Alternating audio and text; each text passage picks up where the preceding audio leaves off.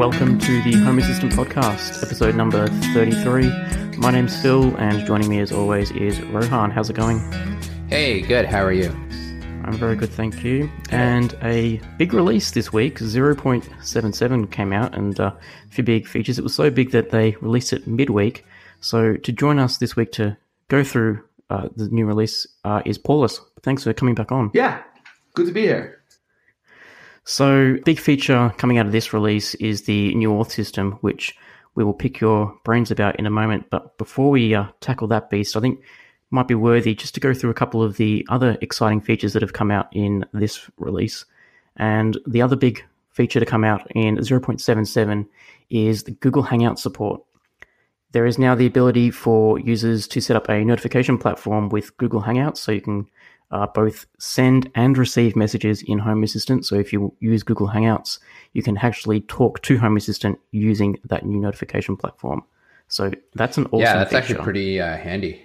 I actually use Facebook Messenger just because it's what everyone in the house here has. But now that there's Google Hangouts, it's actually, I'm tempted to finally be able to get rid of Messenger and uninstall it from my phone. Yeah, I might give that a shot too. Some of the other new features, we've also got the Netatmo _public sensor. So basically what that allows you to do is you can expose data from Netatmo to Home Assistant, even if you don't have a Netatmo device. So you can use like live rain data right now. And then I think there's going to be more stuff coming in as well, right? I really like the idea of this, because I always like looking at the devices. I'm like, oh, that's cool. I could put a rain gauge in my house and then I'd have it into Home Assistant, but I don't like the price of those devices. So now if my neighbor's got something and they're exposing it publicly, I like that I can just use that public information now. So that's really cool. Yeah, exactly. And I'm not sure what other things Netatmo can do. I know it is primarily a weather service, but hopefully we can pull in more stuff from there later on. I hope so too. Ecovacs are now supported in Home Assistant 2, another vacuum cleaner component. Always good to see. Yeah, and here's one of those, in my opinion, niche ones, but they now have support for the NOAA tide sensor, so the National Oceanic and Atmospheric Administration in the U.S., so you can find out tides and currents, things like that. That's actually kind of useful for people that live, especially along the coast and stuff, right? Especially for surfers, which is a similar one added in a couple of releases ago. Yeah, well, I'm thinking more from a safety perspective as well, right? To say, hey, you know what, tides are so on and so forth. Do X, Y, Z based on that, right? Turn the lights red. Hey, you know what? Be careful kind of thing. Yeah. Based on the tides and currents and stuff. Or what if someone's got a houseboat and they're using Home Assistant to automate their houseboat? Now they know what height their house is going to be at. That's there too. I don't know what you're going to do with that information, but yeah, I guess. There's also a few breaking changes. We're only going to do a couple of them because there is a couple there that you should check out the release notes for. But Insteon is being merged into so currently Insteon is split into the PLM and the local components. They're all being merged into a single Insteon component. It is a breaking change. I believe it's going to be around for a couple of releases yet, so you don't have to upgrade straight away, but be aware that if you are using those Insteon components, they are going to be removed in a future release. So watch out for that. Yeah. So I think it's a good, let's call it slimming effect for Home Assistant as well, right? Rather than having things in multiple places. And Paulus, that seems to be the theme kind of going across. And you know, maybe we can touch on that in a little bit, but it sounds like you guys are doing quite a bit of that right now. Yeah. So this change was a change because we had two Insteon, normally all our integrations are based on a brand or a product line, right? Philips Hue is an integration. But Insteon has been around for so long, so they have different protocols. And so what ended up happening is that there were two different libraries, one for their cloud protocol and one for their local protocol. And now they've been merged into one component because at the end of the day, you control the same devices, so it had the same functionalities. Yeah, sort of removing the duplicated code. Yeah, correct. Yeah. Well, and simplifying it for the user at the end of the day, right? There's one thing to be said about the efficiency internally, but the other piece is also hey, I have Insteon, it should work the same regardless. Like, from a user perspective, it should work the same regardless of whether it's PLM or local or whatever. Yeah. So I really like that. Another breaking change is the entity registry YAML file has been removed. If most people I know would be using or would have that in the background. So it's now stored inside the .storage, which means you shouldn't touch it and use the UI to modify the entity registry for that. So that was a breaking change brought by you, Paulus. Is there a reason for it? Yeah. So I got some comments also in the forums like, hey, please keep Home Assistant configurable like through text files. Don't just do the user interface. And the reason we made this change is because when we store things in the storage folder, it is not meant to be edited by users, because every time we allow things to be edited by users, it means that whenever we read it in, we have to validate it because we cannot trust that it's stored in the correct format. Right. And so we created a storage helper, and we've been migrating things to it because it really helps in like loading and saving data efficiently throughout Home Assistant, and also helps in running tests. And so for this file, I feel like the configuration we want to have inside configuration.yaml or config entries, both will be supported.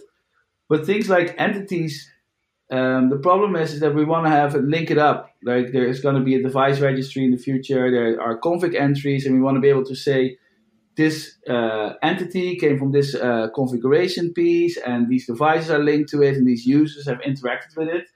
And to do all these things, we need to attach, for example, unique identifiers to each piece. Mm-hmm. But if the YAML file is managed by the user, we cannot just read that YAML file and update it, because comments will get lost, or like if they use like the include constructors, like the bang include to like include a second YAML file, that would be lost. And so by putting it just under our command, we are able to provide more advanced features in the future. Yeah, right. So one of the use cases for the entity registry YAML file is to choose your own entity IDs, or to make sure that if you add a Philips Hue light, it always gets the same entity ID. I assume that feature will now be, you'll do that through the UI. That's still available now through the UI. Is that right? Yeah, correct. So if you open an entity that has a unique ID, in the more info dialog in the top right, you'll see like a cog, like the settings icon.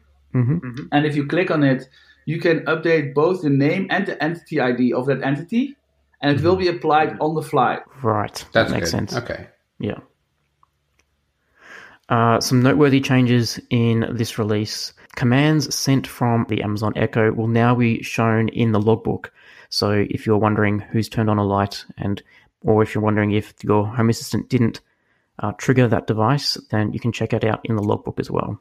Well, one note there is that although I did create a functionality to keep track of when Alexa sends a command, I did not build the functionality yet to show it in the logbook.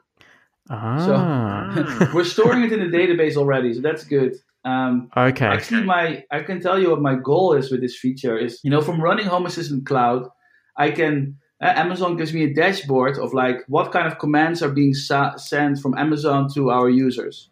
And 52% of all the commands that are being sent is actually Amazon asking get state from the house of like from our users. So they're querying for like the status of devices. And it's not completely clear to me why they're doing this, because I see even like they're trying to get the state of devices of people that are not online right now. So it's really like they're just sending these commands. And so my idea was like, hey, let's just allow users to track usage themselves. And just make it inside, they want to, so that people can see how much data Amazon is querying. Ah, right. That's interesting. And so I'm also planning to add this feature for Google Home. Okay. Because it's all nice. Using the Home Assistant Cloud, so it makes sense. Yeah. Also, Lovelace has a notification drawer now, so which is kind of nice. So all of your persistent notifications and cards and things like that, you can dump it all in there. I'm really loving the Lovelace UI. It's super exciting because... we had a few things on our to-do list. Like we want to make Lovelace the default user interface of Home Assistant. However, Home Assistant right now, it takes all your entities and kind of creates like a nice looking user interface for you. But Lovelace is the opposite right now. It's like you have nothing. You have to add each entity like to a card or like. Yeah. And And so what was happening with Lovelace is that your notifications, your persistent notifications, your configurator notifications were no longer being shown because you didn't know they were coming, so you didn't know the entity ID. So one of the steps of making Lovelace a default was we need a configuration drawer. And so that's Jared added this in this release. And now the only thing that's left for Lovelace to become the default is that we add a, and this is going to be a bit more complicated to add, but we want to have an automated algorithm that when a new entity is discovered for the first time, it's automatically added to your Lovelace UI in a way that it makes sense. So kind of how we used to have the user interface automatically be generated and shown in like logical groups if you didn't have any groups defined yourself. Yeah. We have to add it to your Lovelace configuration in a similar sense so that you don't lose entities, right? Like when you add Philips Hue, you want, for example, all your lights to be in your Lovelace UI. You don't want to have to add that manually. And so that's going to be the last challenge. That's like the last thing before we can make Lovelace the official UI. Nice. Okay, that makes sense. Okay, so that's cool. So is that to say then in the next few releases we're going to see a switch of the default UI then? I don't want to make any promises because there's like authentication still needs more work, more polishing. Yeah. There's like the context I was talking about with like the Google Home needs to be done. And so there's a lot of things that need to be done and there's only so little time. Yeah, as is life. Yeah. All right, so now we get to start the fun side of this episode, which is talking about the new authentication system. So with 0.77, there's a whole new authentication system, and special thanks also to Jason for his work on this as well. So it's now, and this is what we've been talking about in previous episodes that we've seen coming. We've seen contexts and all that being added is release notes.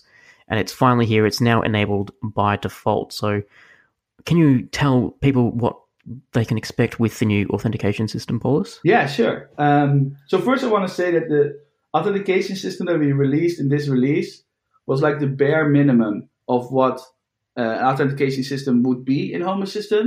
And we have like a lot more plans of like extending it and, you know, permissions or user-based user interface and all these like cool ideas that we can build on top of it. But right now, it really was the focus of just let's do the bare minimum, which was already a lot of work, and see if we can ship it without, you know, breaking all the Home Assistant instances out there. And so that's what we did. And it's been I actually did the release this week on Wednesday because I was like, if I'm going to release this on Friday and things go bad, then my whole weekend is gone. So. It's a good reason. Yeah, and so you know, it's interesting because I used to release on Friday or Saturday because you know I was doing this in my spare time, and then in the weekend is actually when I had my Home Assistant time. But now I work full time on Home Assistant, that has shifted, right? Like now during the week is where I spend most of my time on Home Assistant, and so I realized that this weekend I might actually move the whole release schedule to be like, you know, Wednesday based instead of Friday based. So will that be a new release schedule moving forward? Instead of the weekends, we can now expect a midweek release for Home Assistant? Probably. I mean, I still have to discuss this because I'm not the only person involved. Like Pascal has to do all the builds and like validation of Hass.io and stuff. And so, it's not just me that does all the release work. It's also like Frank who usually helps out with all the documentation and Fabian. So I have to I have to coordinate this. But if people are down for it, then I would love to move it to Wednesdays. Nice. Authentication. Yeah. And so in this release, there's a few things that are now turned on and that will take over previous functionality for authentication that we had. So the old system was pretty simple. We had an API password that was optional. And this was like a password that you could define. And this password would be the password that you would send with every request to Home Assistant. That password would unlock full access for, you know, that request. So any change could be made with that password. And then on top of that, we also had a trusted networks feature. And this was a feature that based on your IP address, you could whitelist certain people to always be authenticated. So not being asked an API password. So if you are at home, you could say everyone in my local network, if they are connected to my Wi-Fi, they can also access Home Assistant. And so this old system, the biggest flaw of this system was if your API password, if you want to link an external application, for example, like OwnTracks or like an application that sends GPS coordinates from your phone to Home Assistant, you would have to give it your API password.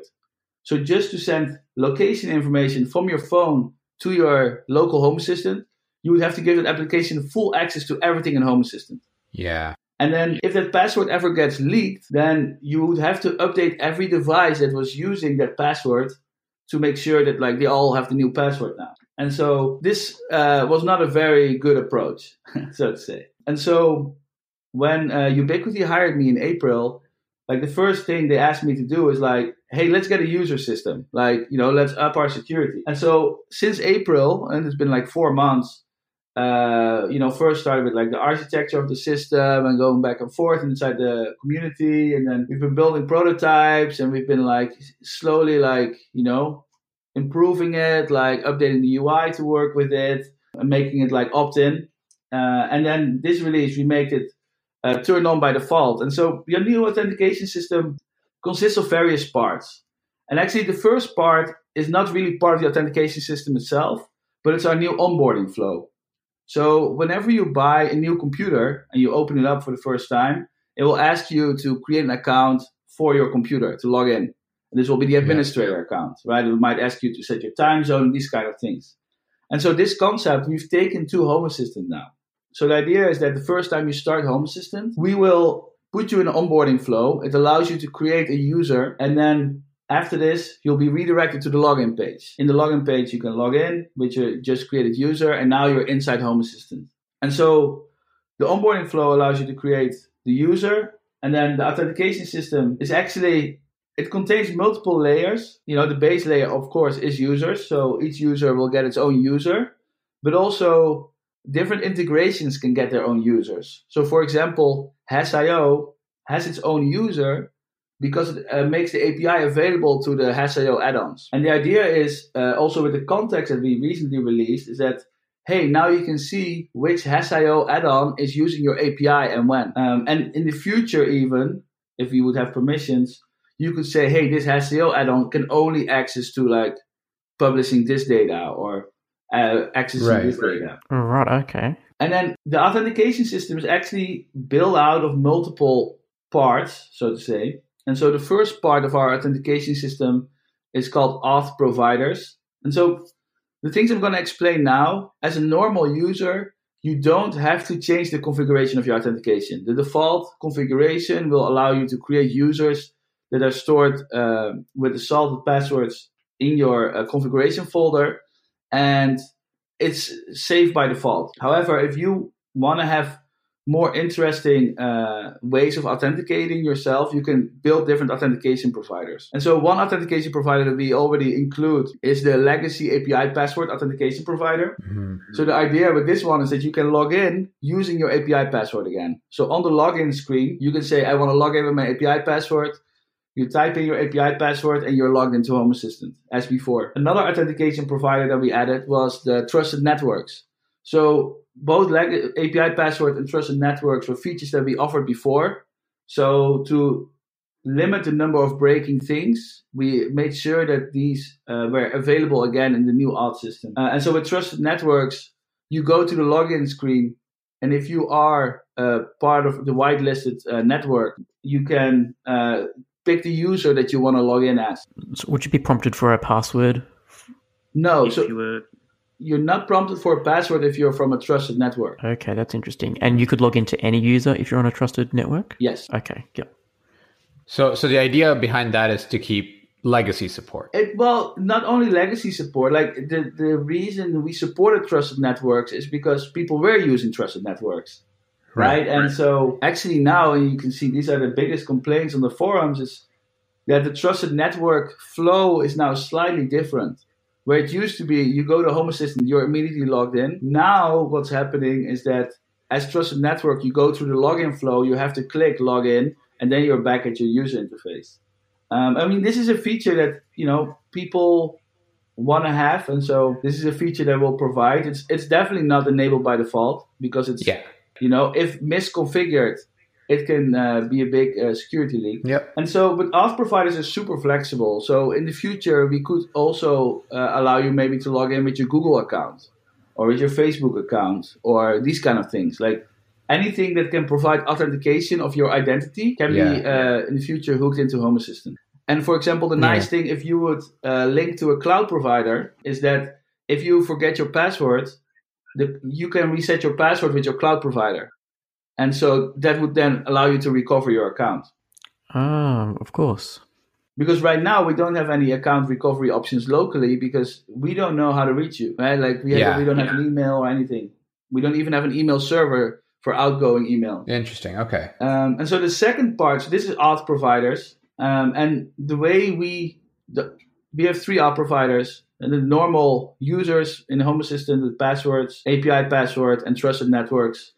And right now, the default authentication providers is based on your configuration. So by default, the username password auth provider is turned on. If you still have an API password set in your configuration file, we will enable the legacy API password provider. And for this API password provider, we actually make some special things in Home Assistant. So you will still be able to access the API as you did before with an API password. However, we will print a warning saying you should migrate to the new auth system. And then if you have trusted networks configured previously under the HTTP component, that too will now be enough to trigger the trusted networks auth provider. And so that's auth providers. But then there's also multi-factor authentication modules.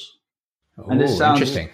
Yes, it sounds complicated, but the idea is maybe you guys noticed from like the Google where you can have like a two-factor authentication. Yeah.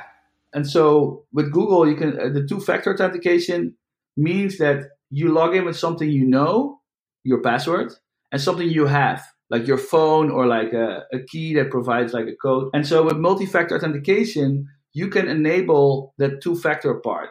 So by default, we only now have time-based one-time passwords included. And so this means that if you once you're logged into Home Assistant, normally you can go to your profile page. And the profile page is if you open the sidebar, it's the badge with your initials in it on the top of the sidebar. And if you scroll to the bottom of the profile page, there's like multi-factor authentication. You can enable the TOTP. And so you need like an application on your phone. There are two very popular ones. One is called Google Authenticator, and the other is called Authy. And with either app, you can scan the QR code that Home Assistant will present you, and then you have to fill in the code to show that you've successfully stored the one-time password generator code on your phone. And the next time you log in, after you finish your normal auth provider phase, it can either be the API password or the normal username password, we will ask you to fill in your code. And then you have to open your phone, go to the Google Authenticator app, click on Home Assistant, and you'll see like a one-time code. And then every 30 seconds or something, the code will change. So it's based on the time. And so this means that it's very secure because even if somebody would steal your username and password, they will be unable to log into your system without having access to your phone as well. That would be good for people that are exposing Home Assistant over a public web server. So if you're getting people hitting it from outside of your network, trying to log in, it's a good way to make sure it's got that extra layer of security. Yeah, no, definitely. Cashback is not available on gas in New Jersey and Wisconsin. Hey, good morning. You're heading to the airport, right? Yep, thanks for checking. I like the car. How long have you been a rideshare driver? About 3 years now. I really enjoy it. Isn't it hard to make money these days with the price of gas being so high? Not for me. I use Upside, the free app that gives you cash back for every gallon of gas you buy. Wait a minute. Are you saying you actually get real money back when you get gas with the Upside app? Yep, I get real cash back every time I get gas. Does that actually add up to anything? I'll make around $200 to $300. Wow, that's serious extra cash. I'm downloading the Upside app now. Download the free Upside app now to earn real cash back every time you buy gas. Use promo code CAR for an extra 25 cents a gallon bonus on your first tank. You can cash out anytime right to your bank account, PayPal, or a gift card for Amazon and other brands. Just download the free Upside app and use promo code CAR for a 25 cents a gallon bonus on your first tank. That's code CAR. And, you know, the cool thing is with this multi-factor authentication is that, it, you know, it's part of Home Assistant. And so we can do a lot of cool stuff. So Jason Awarkan on GitHub, who has been doing a lot of the authentication stuff, helping me out, he is now already has a pull request up to send a one-time password using a notify service in Home Assistant to your phone. So, you know, you can even use the new Hangouts integration or Facebook Messenger or Pushbullet, whatever notification service you have, we can send a one-time password to your phone. Oh, that's smart. Nice. Okay. And then, you know, but anything is possible. So one thing, we did some brainstorming the other day, and one that came up that I thought was really cool is that if you have a face detection going on with like a camera, then if, you know, you could have the multi-factor authentication pass if your face is detected on the camera. Ah, nice. That's cool. Yeah. So yeah, that one we didn't write it yet, but that's something that would be pretty easy to write. Yeah, it's interesting to hear how people can sort of, once you put the seed in people's mind of, you know, here's a multi-factor authentication, they go, well, hang on, we've already got, you know, face detection over here. Why don't we integrate that? And of course, makes sense. So Paulus, is there any way, like, so for example, with the mobile app and things like that, What's going to be the go-to method? So, and I admittedly I haven't played with the mobile app yet when it comes to updating it and trying it out with the new auth system. You know, is that also going to be doing the whole username password and then what's your one-time password if you have that configured, or you know maybe you have some other kind of single sign-on provider like you said, Google or Facebook or something like that. Is the plan for those kind of alternate UIs or mobile applications, things like that, those also use that as well? Yes. Yeah. So our whole authentication flow is, we didn't invent our own authentication flow. That would be silly. Probably pretty insecure. So we use what's called OAuth 2, which is a mechanism of that you send your users to their Home Assistant instance. They are presented in their own user interface. They enter their username and password through a browser directly into their own instance. And if the username and password are correct, the user is then redirected back into the application together with a code that can be one-time exchanged for an access token and a refresh token. And so, for example, the Home Assistant iOS application, they're already working on adapting to this system. And they actually already have a test version working with the new authentication of Home Assistant. So the moment you type in your Home Assistant URL, you click login, you open a browser, you do your normal flow, username, password, one-time authentication code, and then get redirected back to the app. The app will download the tokens, and then the app at that point in time can start communicating directly with the Home Assistant instance. So it can start sending location reports. Mm-hmm. And then I just opened the PR for this just before this call. I'm working with the iOS people to allow when they open the Home Assistant front end on the instance that they can say, hey, you're actually embedded in the iOS app and we have an authentication token for you, so that the front end will not try to make their own connection and get its own token, but instead will ask the iOS app, give me your token, and in that way make a connection. Right. Oh, so that way people don't have to log in twice. Exactly. It will be a completely streamlined solution. That is very cool. And then the nice thing, because this is all standardized, is that I actually made the core piece of the Home Assistant front end that powers the Home Assistant front end to get the token, get redirected back, and log in, make a WebSocket connection, and stay subscribed, like automatically reconnect when the server goes down, automatically get new access tokens when the access token expires. All that logic, I made a very small JavaScript library that people can use. And then if you use that library, you could literally start writing your own Home Assistant user interfaces. I made an example in less than 50 lines of code. Wow. That's awesome. Okay. That was going to be my next question. So that's awesome. That's awesome. So what I want to do, because we see all these projects going out, like HA dashboard, Home Assistant home panel, or all these kind of like cool applications. But all these people, you know, if all these people have to implement their own authentication and WebSocket, that might be cumbersome.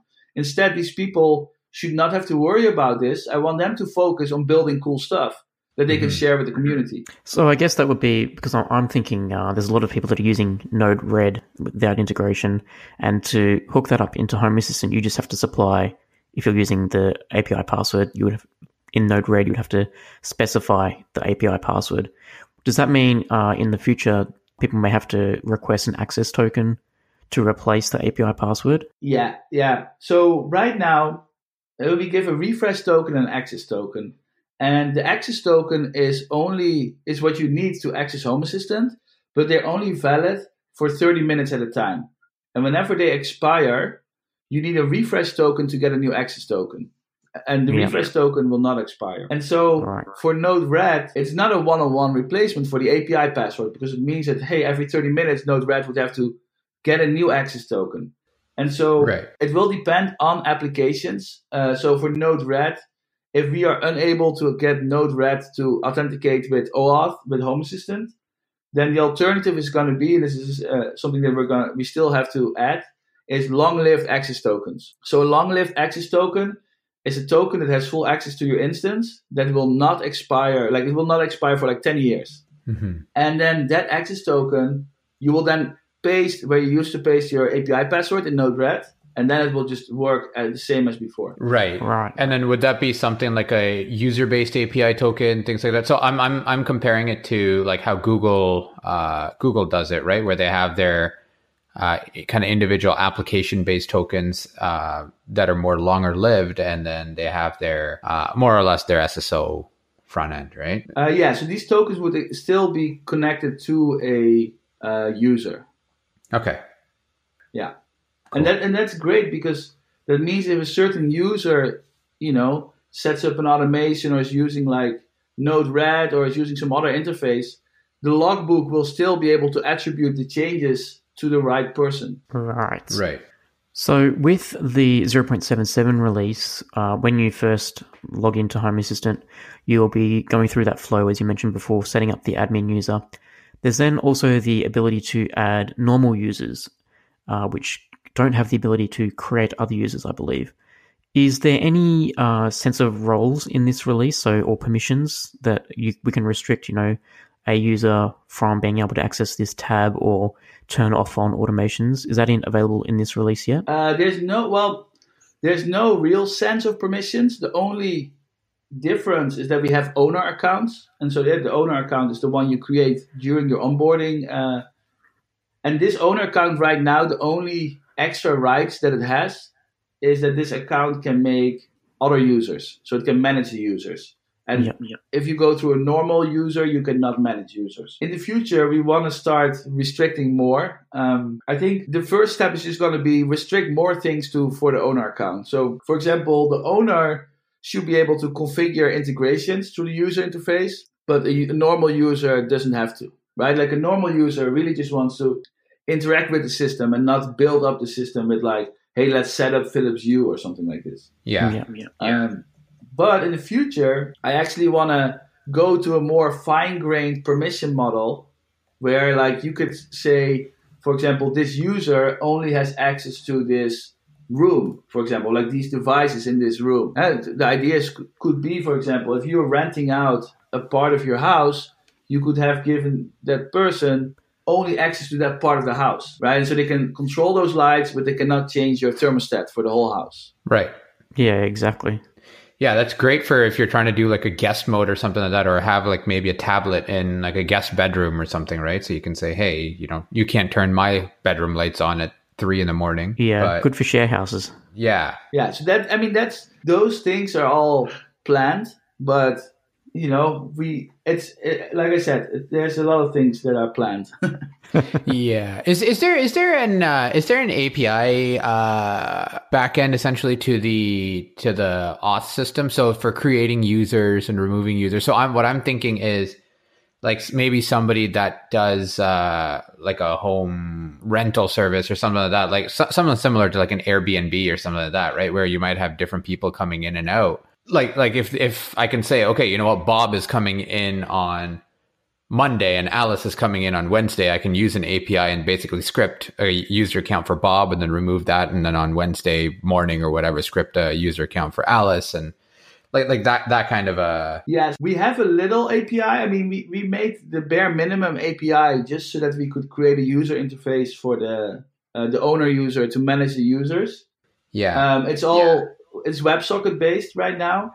And we also have a command line client. Actually, it's like a script that is embedded inside the Home Assistant CLI command that allows you to manage the users, the username password combos. Okay, that could be an interesting use case. So, yeah.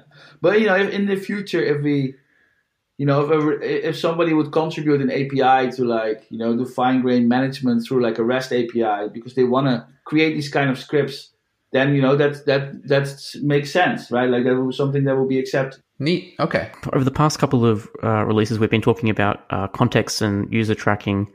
Just to confirm, is that available today in the UI? Can I log in and see which user or what integration triggered an automation, or is that still something that's coming along?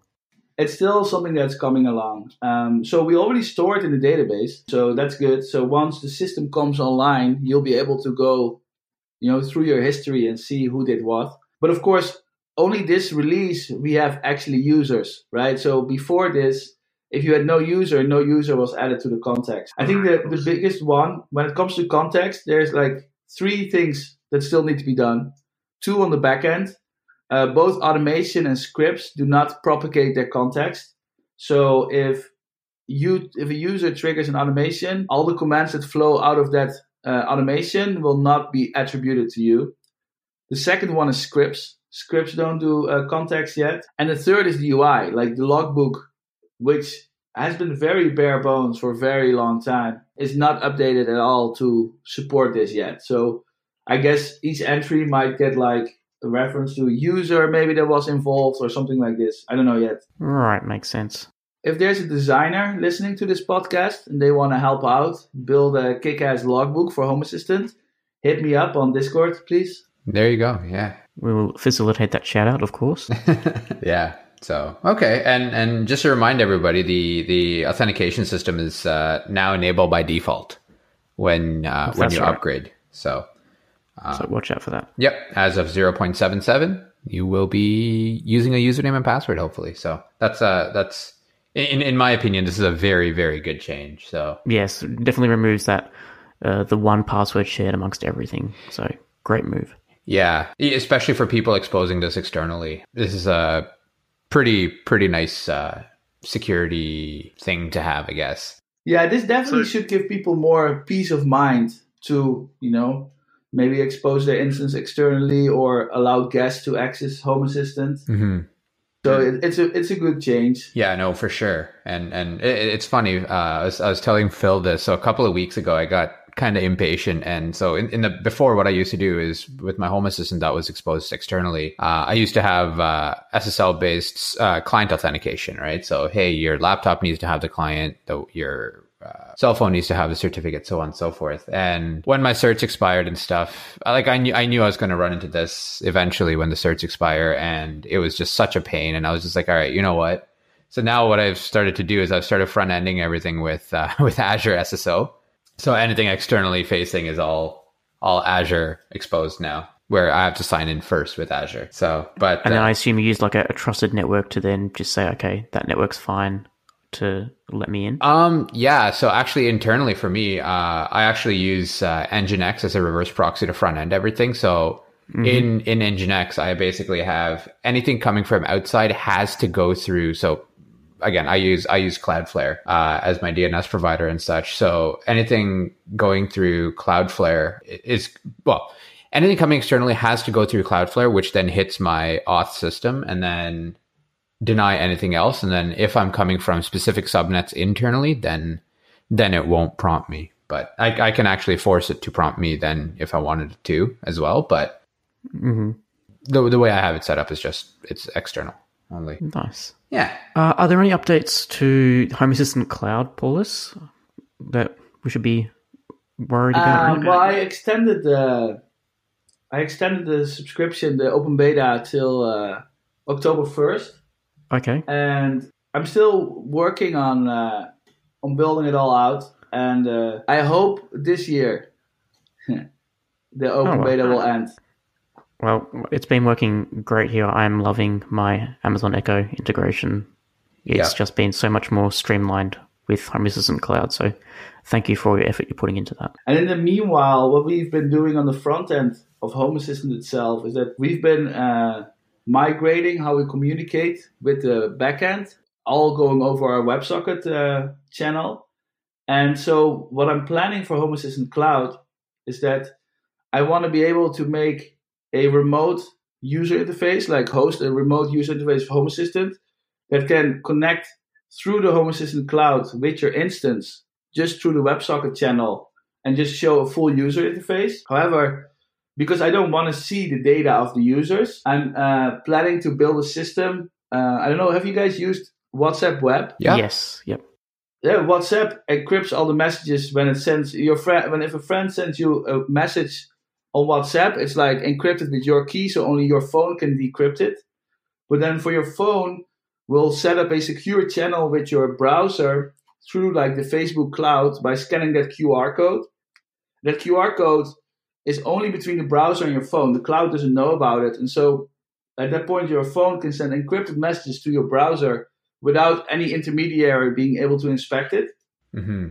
And that's the idea that I want to add to Home Assistant Cloud, where you will be able to set up a user interface on your laptop or on an app anywhere in the world, and it goes encrypted through the cloud to your local instance. Very cool. Now that is awesome. Yeah, and obviously that'll be an opt-in, not an opt-out function coming with the Home Assistant Cloud. Yeah. So. Yeah, for sure. Yeah. So for everybody freaking out there, going, "Whoa, cloud!" Yeah. I mean, it will be protected, right? Like you have to log in with your Home Assistant Cloud username password. You have to scan some QR code between your browser and your instance or something like this. Yeah. Very nice. So I like to stalk you on Reddit, Paulus. And back in April, you replied to someone that was commenting on the Home Assistant versioning, and you said, we'll probably drop the 0 when the users have been added into Home Assistant. Does that mean we can look forward to removing the 0 in Home Assistant soon? This comment has been... I made this like a long time ago. Yeah, back in April. I have a long memory. Yeah. Well, I guess, I mean, I think we should soon get to like a 1.0. Like, I mean, we keep adding features and we keep, I feel like, is the system, is it done? Never, right? Like, we'll always keep adding stuff. Yeah. Is the house ever finished being built? No. Yeah. But are we at a place where I'm like, yeah, maybe we should tag 1.0? Probably.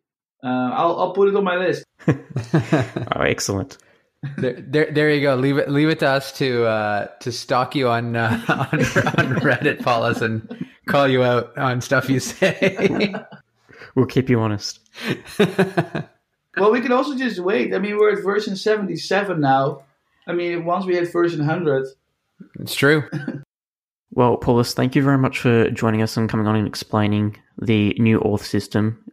It's a very big change, and we think it's a step in the right direction for Home Assistant. So thank you to you and everyone else that's been putting all the hard work into Home Assistant for it. Yeah, it's just awesome. Yeah, it's been great being on. And I also want to just thank all our beta testers and all the people that have worked on the authentication system and making it backwards compatible and thinking about the architecture and all that stuff. It's been, I think, 4 months or something that we've been working on this. And a lot of people have been involved and a lot of people have been testing it out. Also people doing security audits and stuff. And so, yeah, I'm very happy where we got there today. I want to thank everyone that was involved.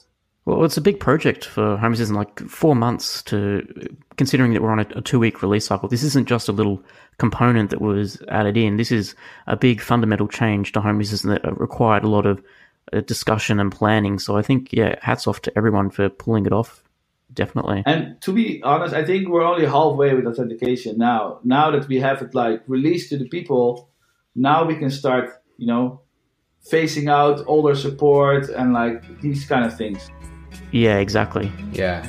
Awesome. Well, thank you very much. Well, I think that about wraps up this episode. So Thanks, everyone. Yeah, cheers. Cheers. Cheers.